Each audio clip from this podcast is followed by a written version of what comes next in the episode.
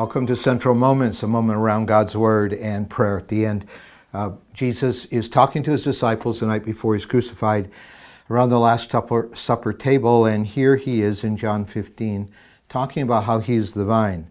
He, he says this in verse 1 I am the vine, and uh, the idea was that we would be the branches that are connected to him. And if you're connected to the living vine, life's pouring through you. If you get severed from the vine, uh, that you as a branch will wither. And so he's using this metaphor to talk about how we will live in his resurrection power. Even though they didn't understand the implications of Jesus dying the next day and the reality of his resurrection, uh, Jesus is preparing them for, in essence, what they don't yet understand. I think God does that often in our lives.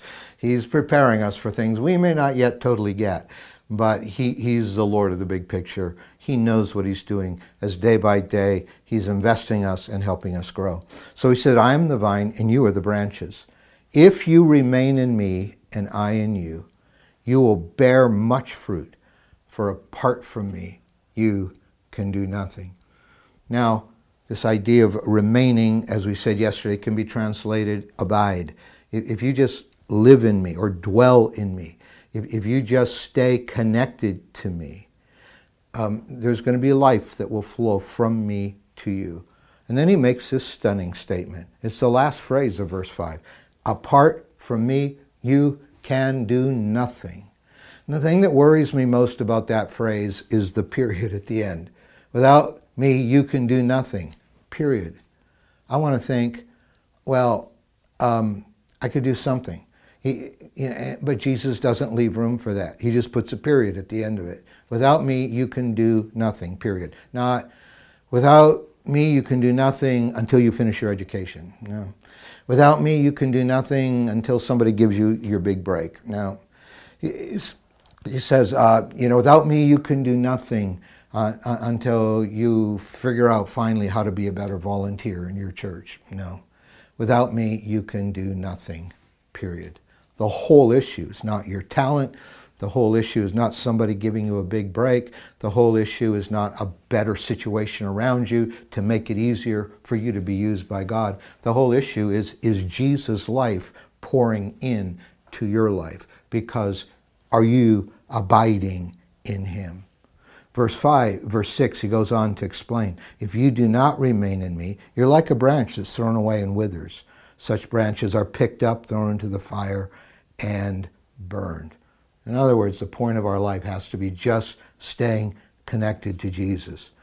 That's why in the next verse, verse 7, if you do remain in me and my words remain in you, ask whatever you wish and it will be done for you. You see, hunger for God, that, that hunger that keeps us connected to the Lord that, and keeps us drawing life from Him, that hunger for God leads to influence with God. Because Jesus is saying, I want you, I'm the, I'm the vine, you're the branch. I want you and me to work in the world in, in a sovereign partnership where, um, where literally he says, I'll answer your prayers, where whatever you wish, it will be done for you because you and I are in alignment. And this is in part what prayer is it's a partnership with us. God wills it, we pray it, and God does it. And and he's saying, I don't want to work in the world independent of you. I want you as a branch to be connected to me. I want life to flow through you so that there is supernatural fruit pouring out of your life and that we are in a divine partnership. That's why in verse 8, the next verse, he said, This is to my Father's glory, that you bear much fruit, showing yourselves to be my disciples. So, discipleship, therefore, sometimes we hear the word discipleship and we feel like we've got to grit our teeth and try harder. It's not so much a burdensome duty, but discipleship is the overflow of Jesus' life in us.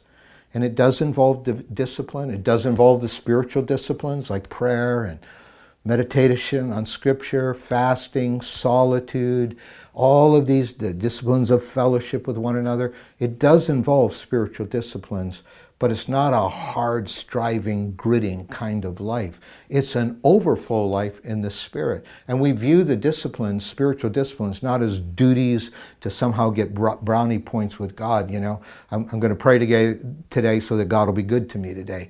No, they're not duties. The spiritual disciplines are merely doorways to the life of Jesus. And that's how Jesus talks about discipleship. You just stay connected to me, your life source, like the branch to the vine, and watch fruitfulness come because of my life in you. Let this be, Lord, in our lives. Let us eagerly hunger for you. Embrace the spiritual disciplines because we just are hungry for your life. And then we pray that our lives will overflow with your life. In Jesus' name, amen.